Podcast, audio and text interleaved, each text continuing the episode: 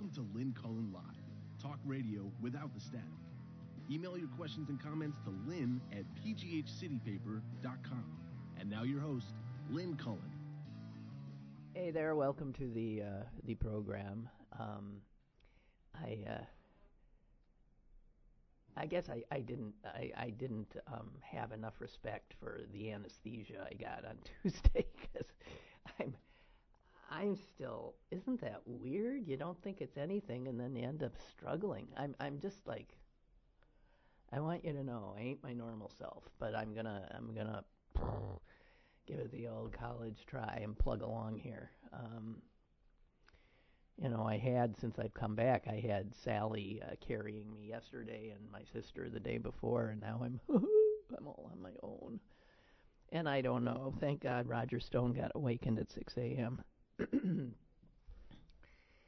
Doesn't he look a little like Prince Charles? Is that just me? Every time I look at him, I see sort of like that same sort of. It's a sad face. Have you seen the tattoo of Richard Nixon on um, on Roger Stone's back?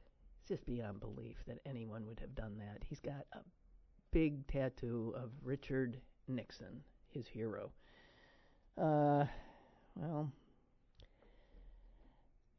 so it, it turns out that uh, there were photographers there when the when the FBI came to get Stone, and I just don't quite get the theatrics.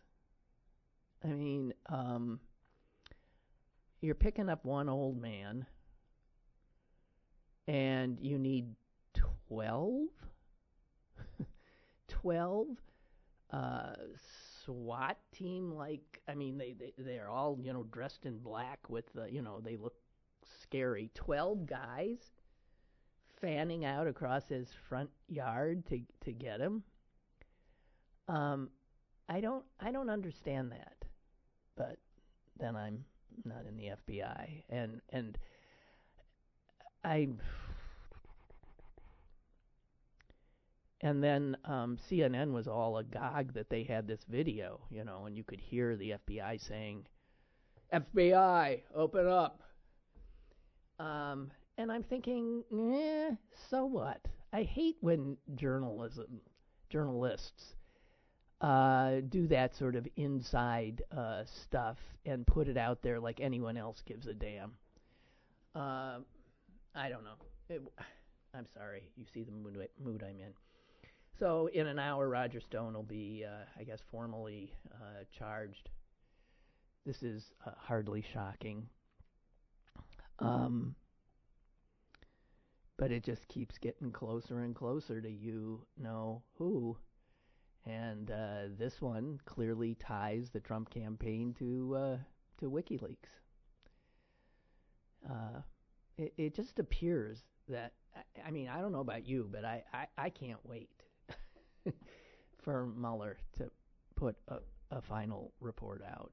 I, I can't wait to see if he's able to truly connect the dots. I sure as heck hope so.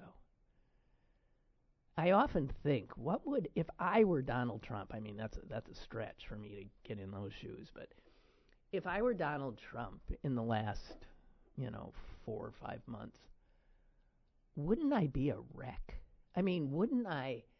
I I wouldn't I know that things were closing in? Wouldn't I know I was destined to go down in history as the worst president of the United States, wouldn't I fear that I would end up in jail or my family uh, members end up in jail?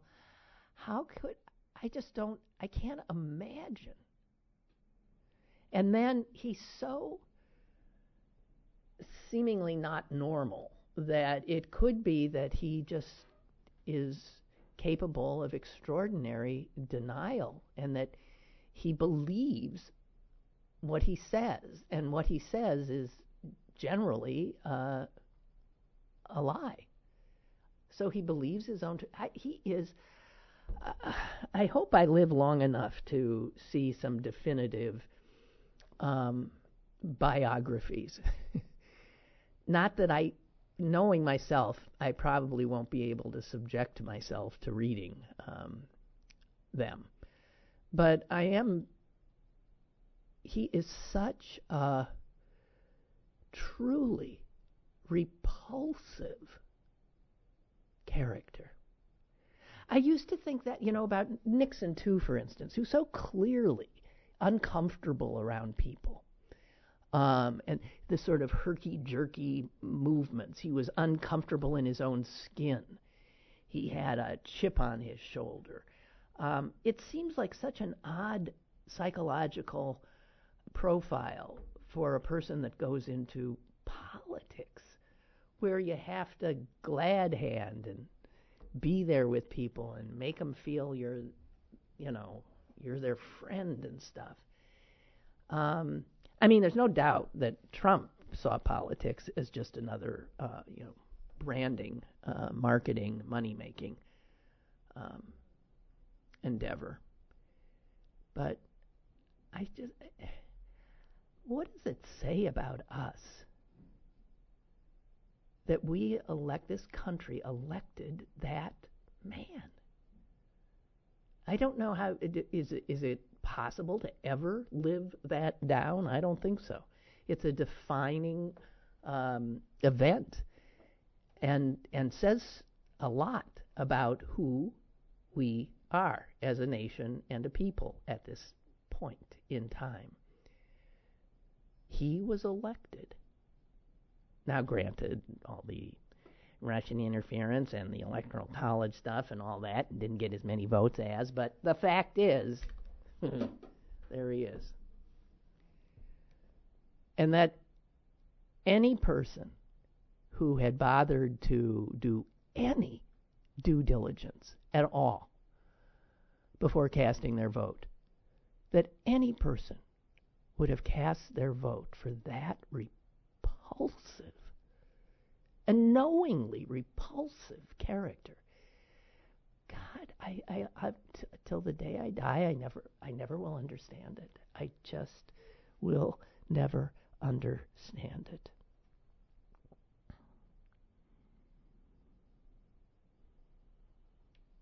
But I am so ready for it to be over. I think um, it's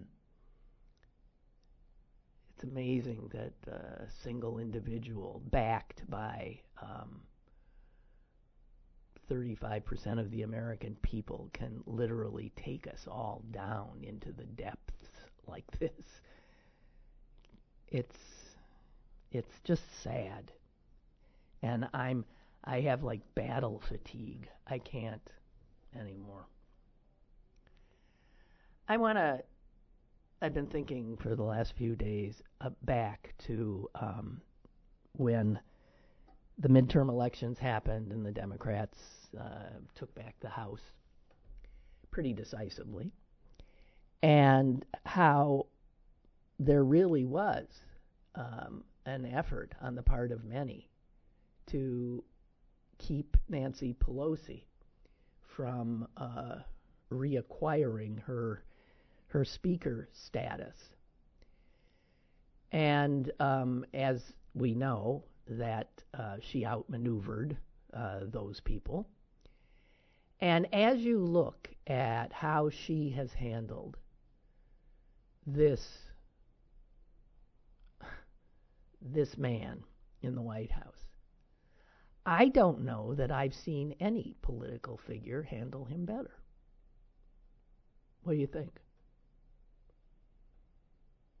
And it, she has told. I mean, this this uh, who blinks first moment with the shutdown. She is as steadfast as a person can be. He blinked. He's blinked twice, actually. Um,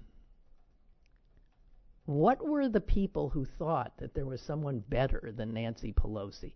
Why is it that a woman who had been such an extraordinarily successful Speaker of the House was facing serious opposition to a leadership position.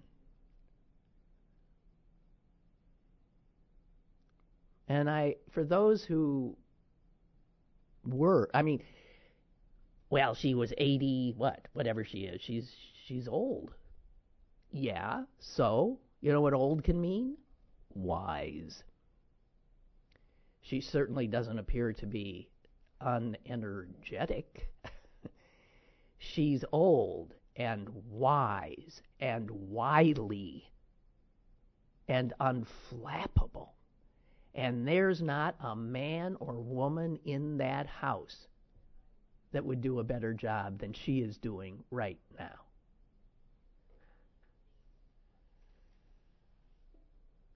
Chuck Schumer, on the other hand, doesn't exactly uh, impress me. And yet, there was no, there was no doubt that he would, he would get the, uh, the Democratic leadership uh, position in the Senate. But for the woman who had done so much, she's challenged. And I think it's fascinating how Trump does not disparage her like he disparages every other person he comes up against. Um, he really doesn't. The closest he comes to disparagement is by simply calling her Nancy, right? But there's no adjective in front of the Nancy. There's no uh, demeaning her. Oh, wow, Barbara, thank you. Breaking news the FAA says it is halting flights into New York's LaGuardia Airport due to air traffic control staffing issues. Oh boy. Good for them. Good for them. Mm-hmm. Well, when you start inconveniencing the folks that, uh, you know, with the bucks and commerce, um, something's got to something's got to move. So uh, good for them. I mean, the FAA's uh, job is to ensure that our air um, air travel is uh, safe and secure, and they cannot do it now. That's good. We have a caller. I'm glad. Hello, caller. Go ahead, please. Uh, hello, it's me again. Hi, Clarence. Uh, Clarence. Yeah.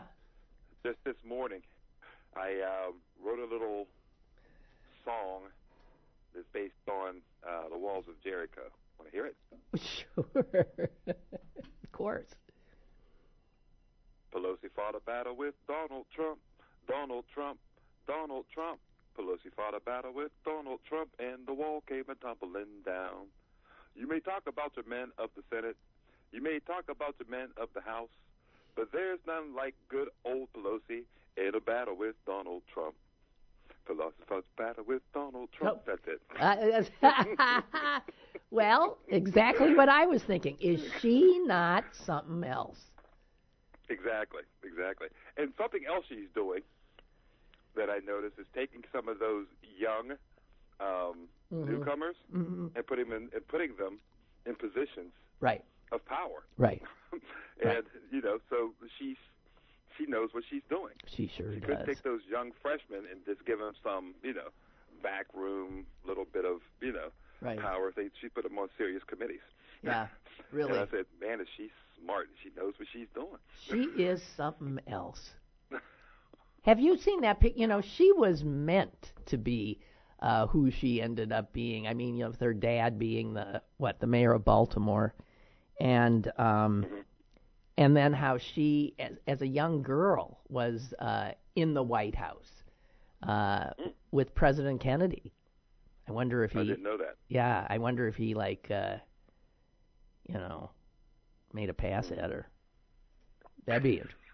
Yeah.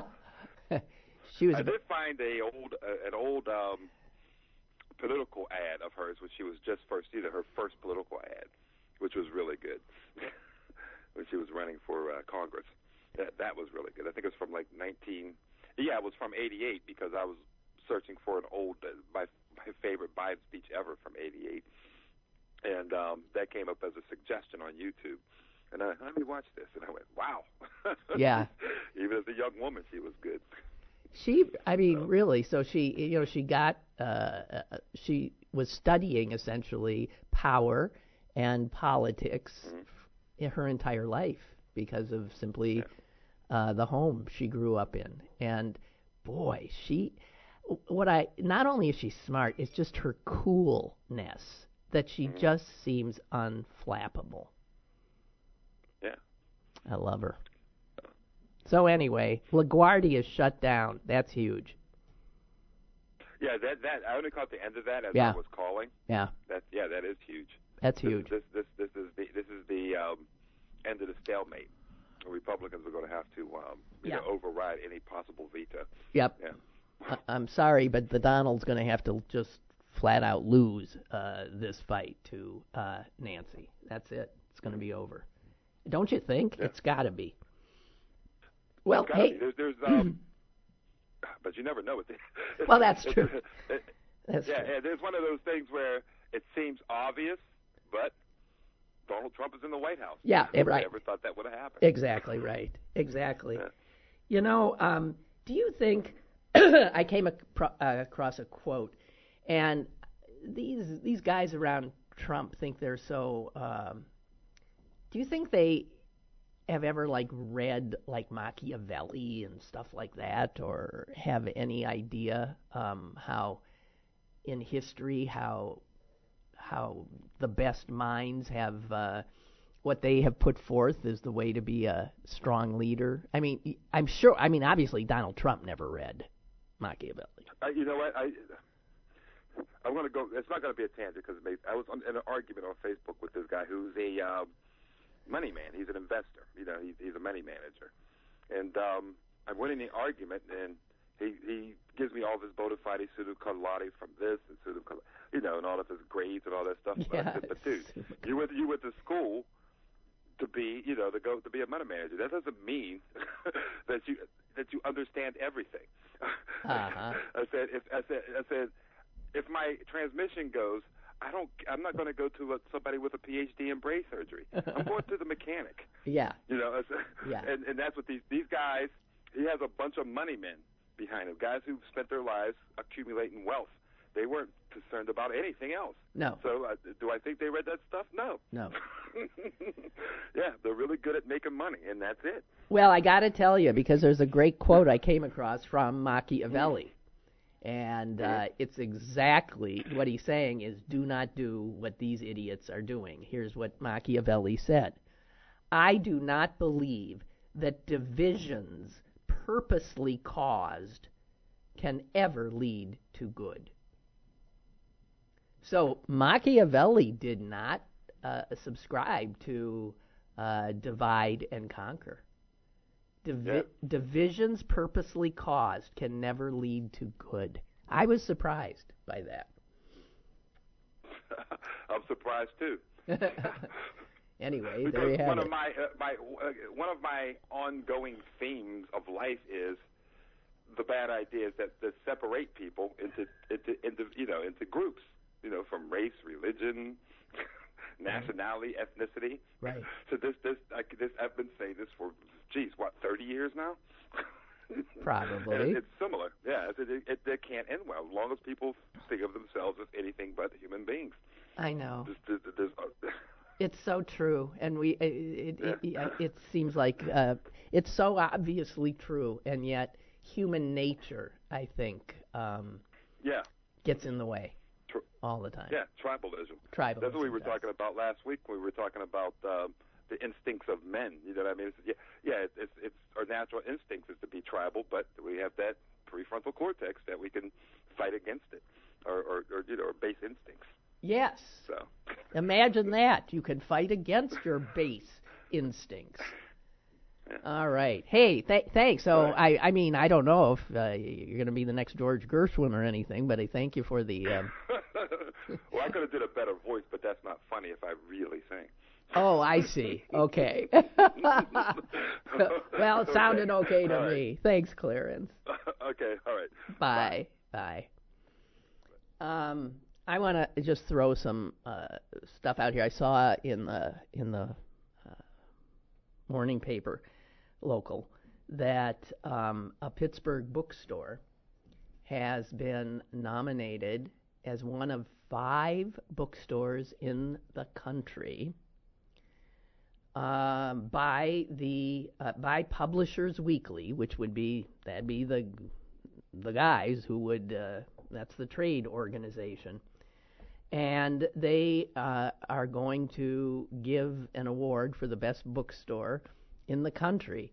And one of these five is going to get it, and one of them is my favorite bookstore. And I was so thrilled to see this, and it it it gives me the opportunity to um, to tell you that if you have never been to Classic Lines Bookstore in Squirrel Hill, treat yourself. It is a place where you can literally spend an afternoon, where you can sit in a comfortable chair and read, surrounded by the most. It's just a wonderful place. And the guy who uh, opened it, I think about four years ago, four or five years ago, is named uh, Dan Iddings. And if he doesn't have a book you want, he'll get it for you real fast. So, bookstores are one of those things that I think we all, people who love books, we all need to support. And these kinds of independent small bookstores. He opened it after the there was a Barnes and Noble um, in Squirrel Hill on on Murray Avenue, and it went down. And uh, and then there was, I think, another one in um, in East Liberty that went down. And he thought there's a need here. And Squirrel Hill is a very literate neighborhood. It's a lot of folks in that uh, neighborhood who who read a lot. So he opens up this little bookstore on Forbes um, Avenue on the main drag there in Squirrel Hill. And I just love this place from the minute I first walked in it. Um, to browse in, to get uh, information in, to get a book you want, please, please stop enriching Amazon. Please. I'm begging you. You know, if convenience, if never having to leave your home is is the is is what we value. Um, and I think it is. Convenience and cheap prices. That's what America values. And those values have resulted in um, killing off so many wonderful community stores and for bookshops to be making a comeback. And he he is he's doing great business. And every every year he's done more and more. So there's a hunger for that. And I just I just it occurred to me that maybe a lot of folks don't know it's there. There are independent bookstores around town. I'm acquainted with most, but this one and granted it is closest to my house, but I I just love this one. I just love it and the helpfulness of uh, of of Dan and the people uh, in it. So you know, we got to all be rooting for him because it would be fantastic. I mean, just being named already one of the five best bookstores. It's just a you know, it ain't big, it ain't big, but anything you may need, it's in there. Um, I failed to note the passing uh, days and days and days ago of a wondrous writer, and I, I want to do that now. Um, when I read the obituary, I I was reminded of a book that I had read of his that I had so loved. And so I again, speaking of bookstores and books, if you are looking for a wonderful, wonderful book, this one's a memoir. Russell Baker's Growing Up. It is about his childhood in the Depression. And he grew up to be a reporter, excuse me, and a columnist for the uh, New York Times. And just a wry, wonderful observer of, of, of life. But if you are looking for, I mean, really, a great read, and you never read it when it came out in 1982, uh, and you missed it, please treat yourself to Growing Up, a 1982 memoir about his. I mean, it's just it's just incredible. I think it won. Yeah, it won um, him a Pulitzer Prize. he had another one too.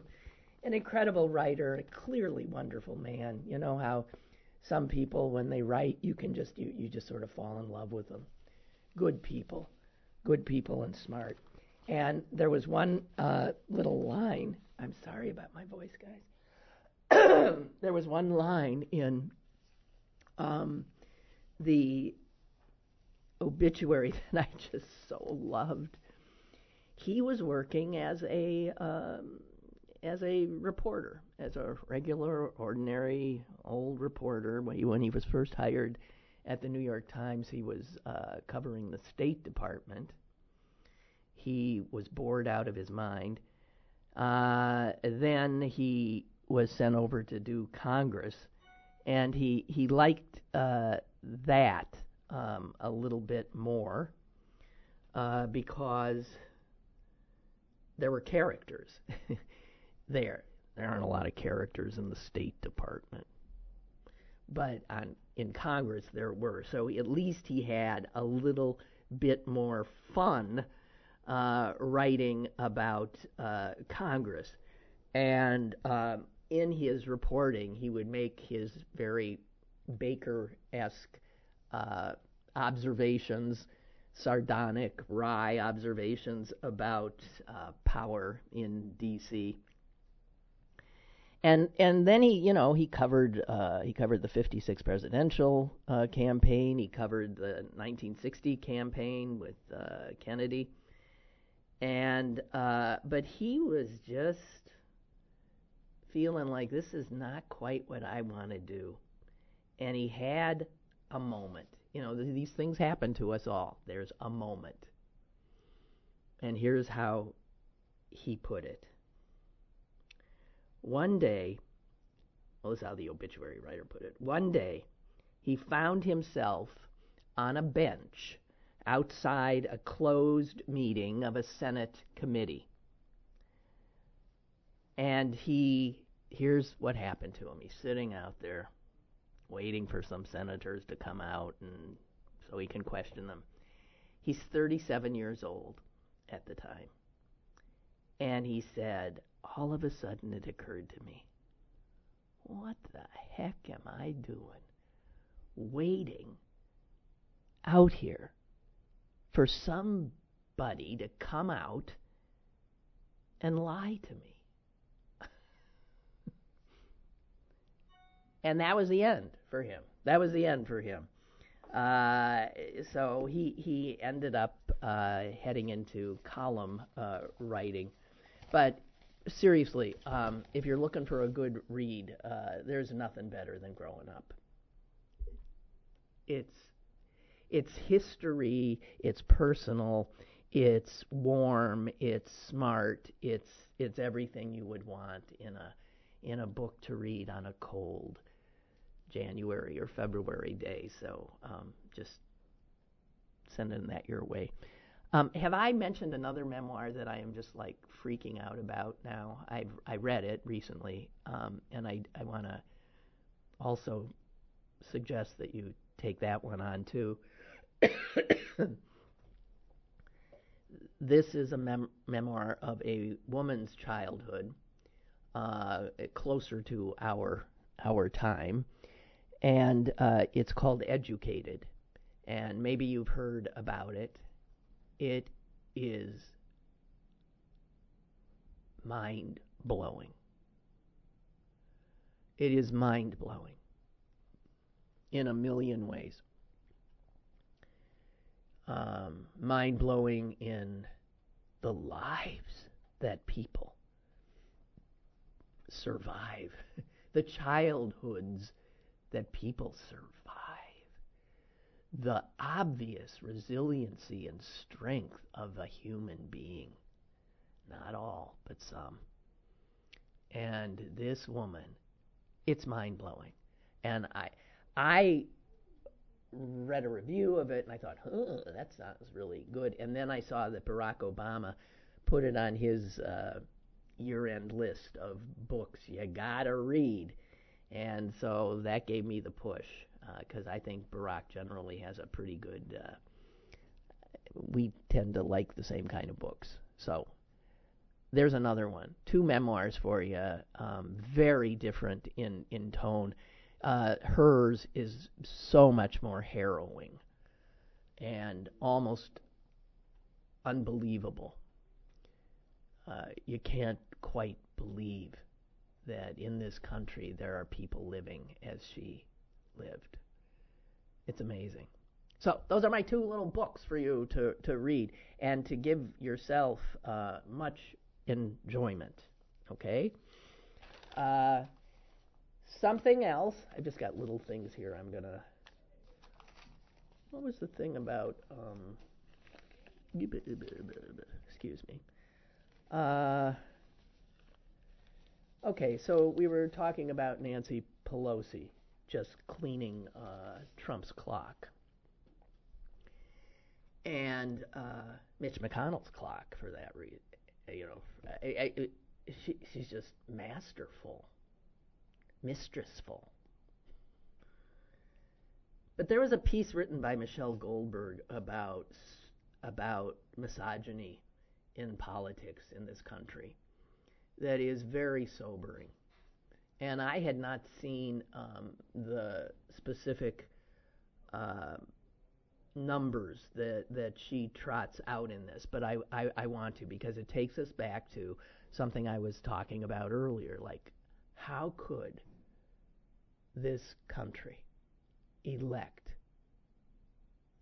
that repulsive, repulsive, and clearly, clearly not up to the job man over a woman that was deemed by many to be not particularly their cup of tea, not particularly likable, whatever, but so clearly smart, capable, and knowledgeable. and and America given. Here's a woman. All right, so you don't like her, you don't want to date her, you don't want whatever, it's okay. But man, is she qualified or what? And then this this snake oil salesman, this crook, this disparager of of his superiors in every way, this misogynistic, repulsive human being. And America puts him in the White House.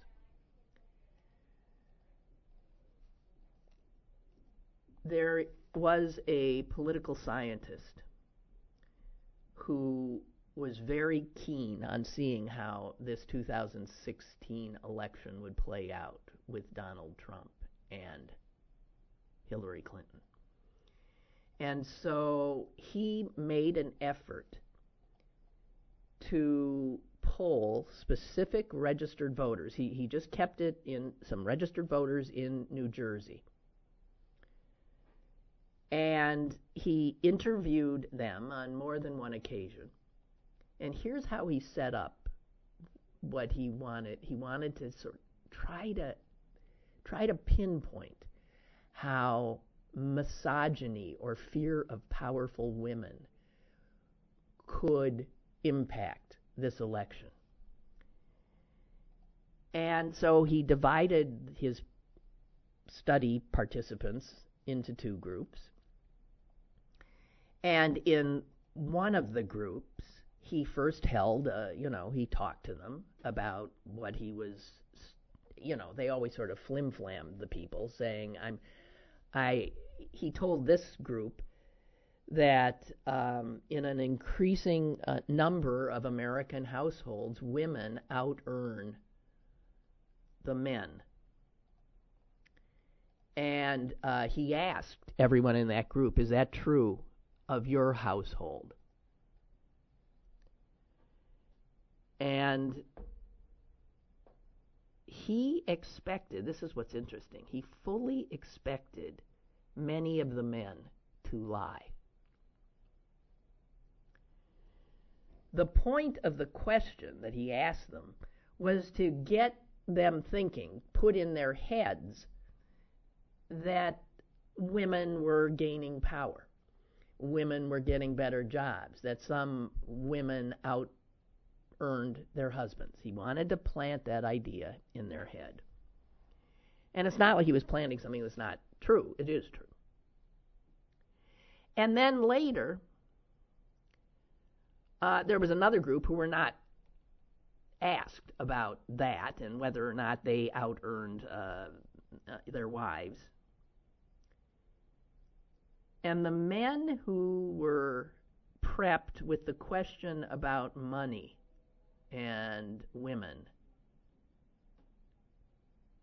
favored Trump when asked by eight points.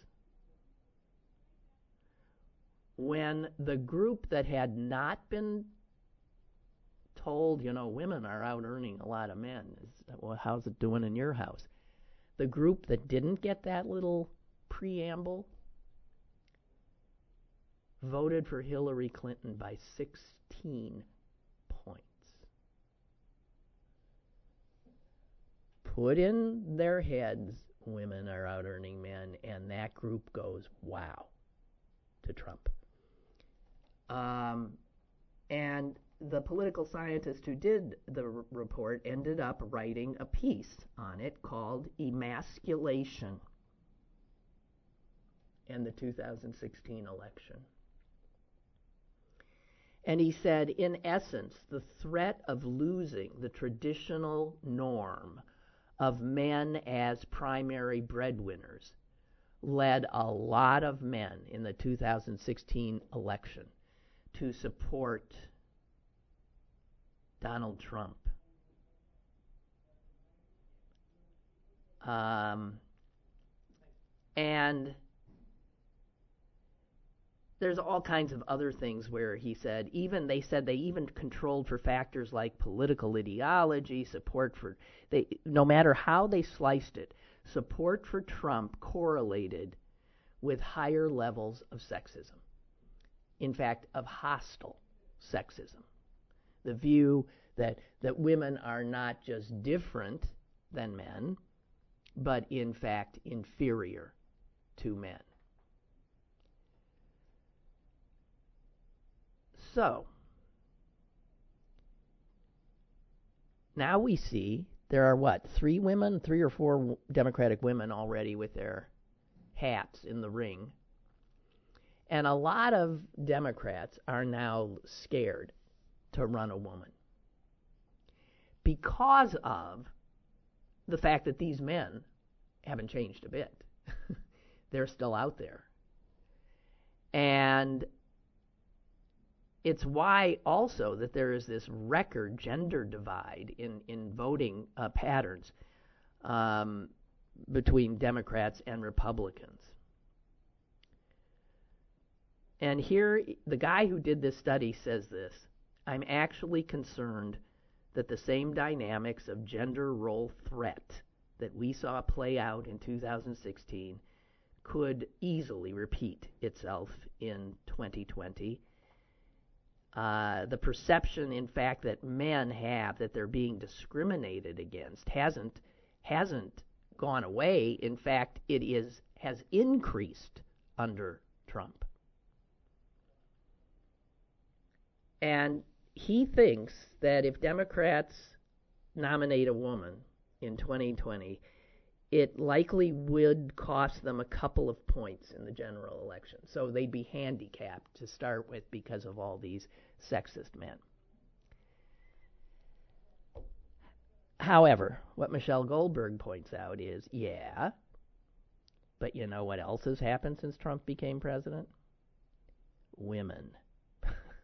Women have been aroused. And there's a lot of female anger out there. And for every terrified, emasculated male, there might be one or even two women who can counteract their votes.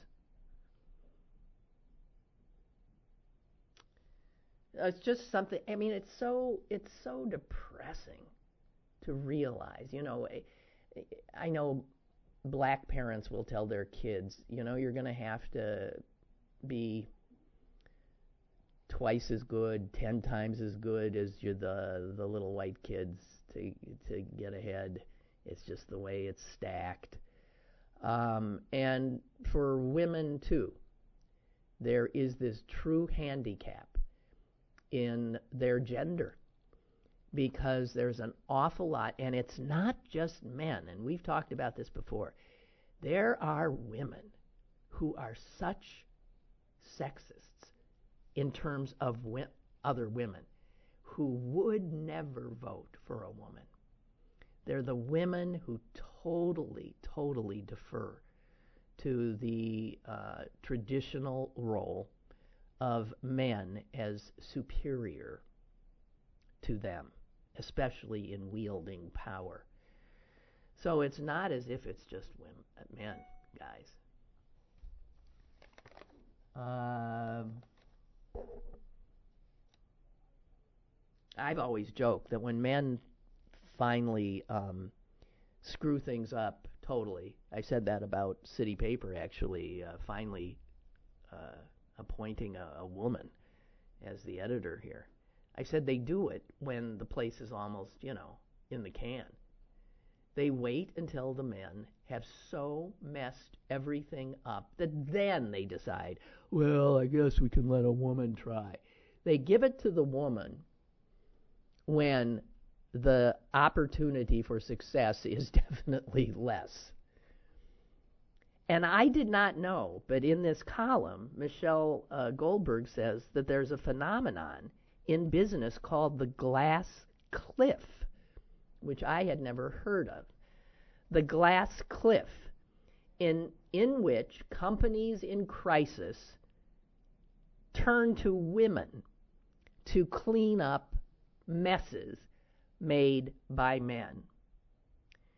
And here's somebody in the Harvard Business Review's uh, quote Only if male leaders have maneuvered an organization into trouble is a switch to a female leader preferred. And so it is possible that Trump will have done so much damage by the time of the next election that, in fact, more and more Americans might be willing to let a woman try to save us.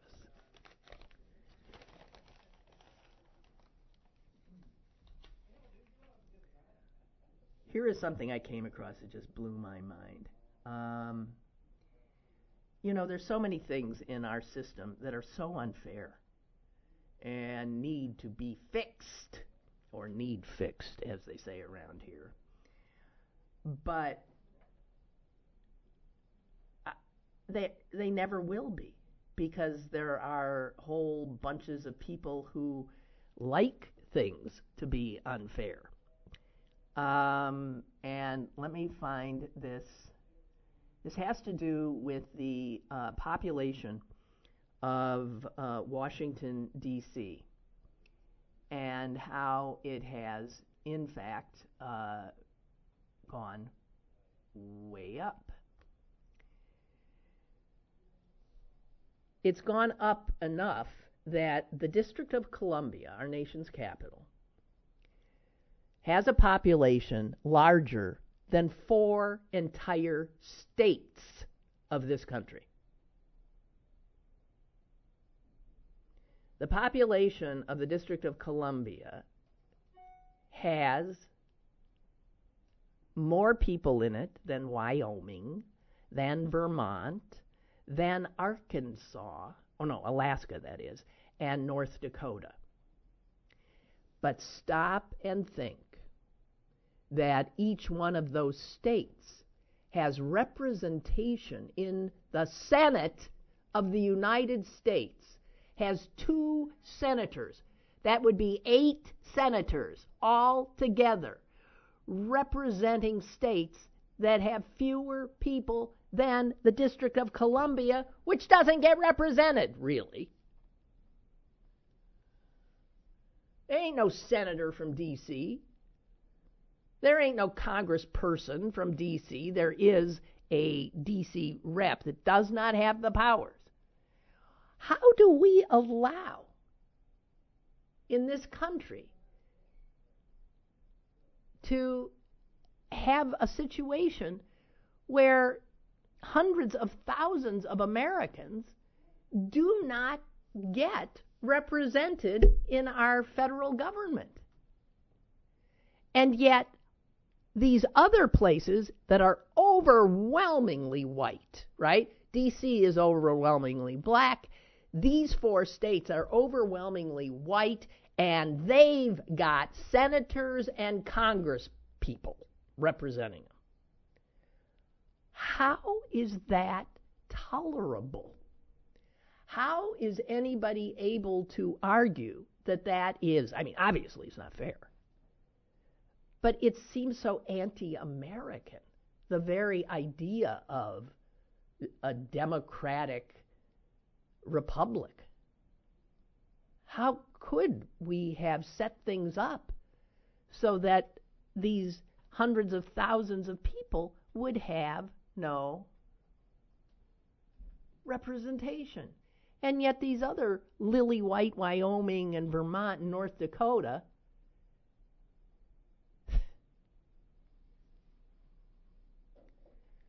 we really need a constitutional convention. We really, we really, it's unbelievable. Wow. Chris writes, just wanted to let you know. I how do you people keep track of dates like this? I don't. It's been eight years today that Doug Hoerth died. For those of you who don't know, Doug Hoerth was a colleague of mine and a um, talk radio unique talk radio voice in in Pittsburgh. And uh, the fact that he had so many listeners who actually note his the anniversary of his death. He was that loved, and yet he just oh. Chris says, I can't believe it's been that long. I miss hearing his show every day. It wasn't like any other show. That's for sure. She says, I can still hear Doug and Lawrence, and they're both gone, singing the theme song to All in the Family. Lawrence sang the Edith part. Yeah, he was just hysterical. So Doug Hoerth is gone, but now we get freaking Wendy Bell, says Chris. Why are we being punished? In honor of Doug, hello, I must be going. He always ended his show with um, that uh, Marx Brothers song. God, and I never know it.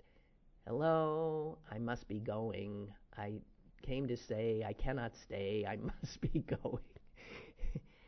uh, aw. Well, so that's uh, that's the way it is. Uh, what else? I just got little things here and there. a lot of you have sent me this information about the fact that Mo Rocca, who I only encounter on um, the NPR uh, quiz show that I'm blanking on um, on on Saturdays. That, but he's also, I guess, Mo Rocca is on what uh, one of the networks shows in the morning, and it's you all have a lot of you have told me because you figure I'll love this, and I obviously Mo Rocca it turns out really loves obits, because uh, I do too. Um, and he's on CBS News Sunday morning, and uh, he's starting up a new podcast. Just tell those of you who might not have seen it called Mobituaries, and he he looks at the deaths of you know not necessarily the best known people, and also not necessarily people, but the deaths of uh, ideas. Jeez, the deaths of uh, social movements and things like that, and it says here that the first uh, his first episode is going to focus on Vaughn Meader. Now, if you know who Vaughn Meader is, that definitely uh, dates you. Uh, Vaughn Meader was a uh, a comic, I guess, who looked a bit like John F. Kennedy, looked enough like him, and nailed the delivery and voice of JFK. That as soon as JFK became president, Vaughn Meader was like the the comedian of the uh, era. And um, his career was killed with Kennedy's assassination. of course. Um, eh, when Kennedy was assassinated, Vaughn Meader's career was ended. And I'm not aware that he did uh, much of anything uh, after that.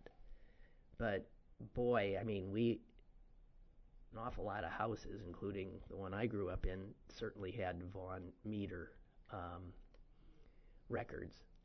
Uh, Jonathan says if you do a search for Doug Hoerth on YouTube, you'll find lots of great stuff. Um, so a lot of shows are are there. Um, and if you need a, a Doug fix, or even if you're curious about what the heck it was he did, um, they he lives on on uh, on YouTube. So.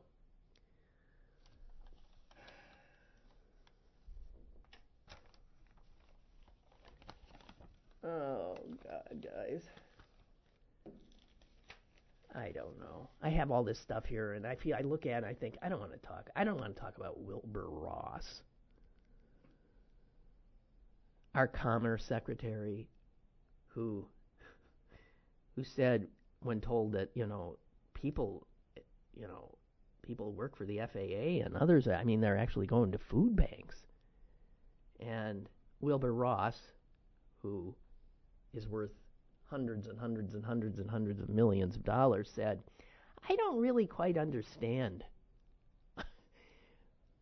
the the absolute tone deafness of this Trump administration to the lives of Americans. These are people who only know other millionaires. They only know millionaires, billionaires, and people in power.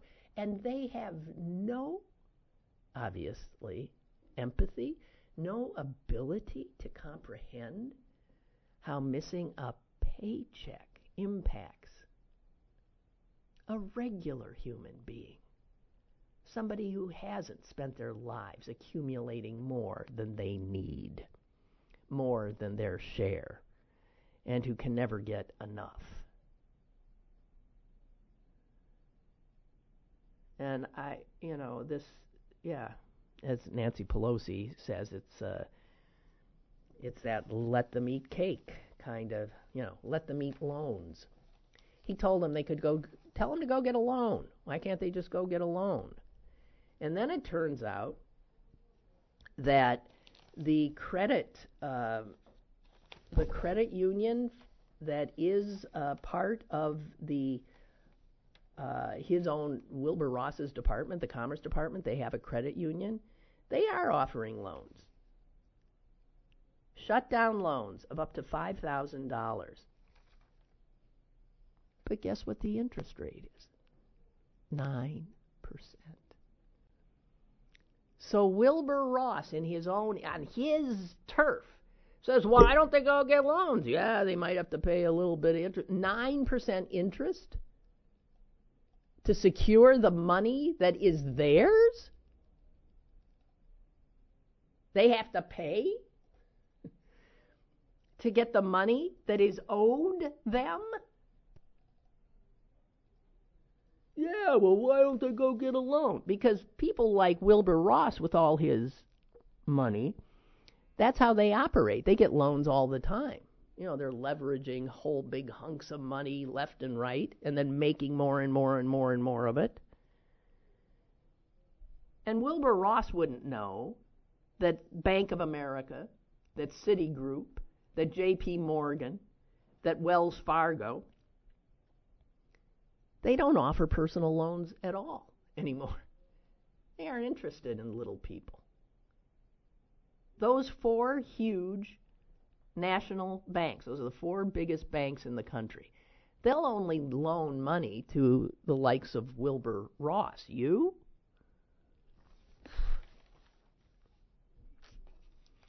It's something. It's something. Unbelievable. Okay, and then there's just one other little thing I've been carrying around forever, but you've probably already seen it. I've already. Uh, there is a significant variation in fertility rates around our country. And generally speaking, almost everywhere in the country, we ain't there ain't enough babies being born. Um, we are not uh, replacing the dead. And that is certainly true of Pennsylvania. We've always known that. But it turns out it's true of 48 states now. Only South Dakota and Utah. Utah I get because it's Mormons, right? But South Dakota, what the heck is going on in South Dakota? I don't know. Those are the only two. Um, and if we, uh, if you want to see uh, people, uh, our, our population uh, growing, uh, unfortunately, this is why you got all these racists out there now, because the babies being born are not white, in large part. Hispanic women have the highest fertility rates in the country. Black women in 12 states are the highest. White women do not reach the level uh, required to sustain the population in any state. Uh, I'm just saying. And I, you know, I'm not sure the impact that that has, but it has an impact. Only South Dakota and Utah have birth rates high enough to sustain their current populations. Everybody else is going to be losing. Uh, last year, the number of babies born in this country was the lowest since 1987.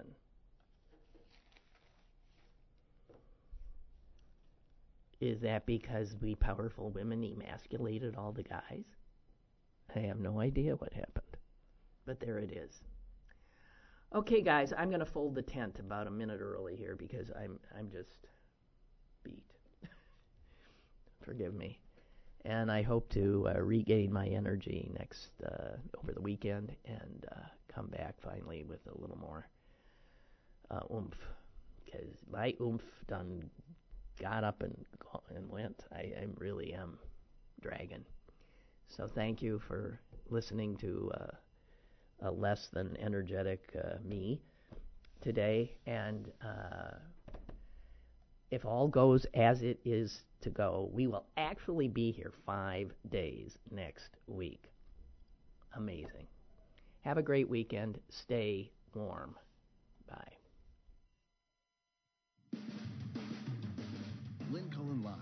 Monday through Friday from 10 a.m. to 11 a.m. and archived at pghcitypaper.com. The opinions expressed on Lynn Cullen Live are those of the host and do not necessarily reflect the viewpoints of Pittsburgh City Paper or its advertisers.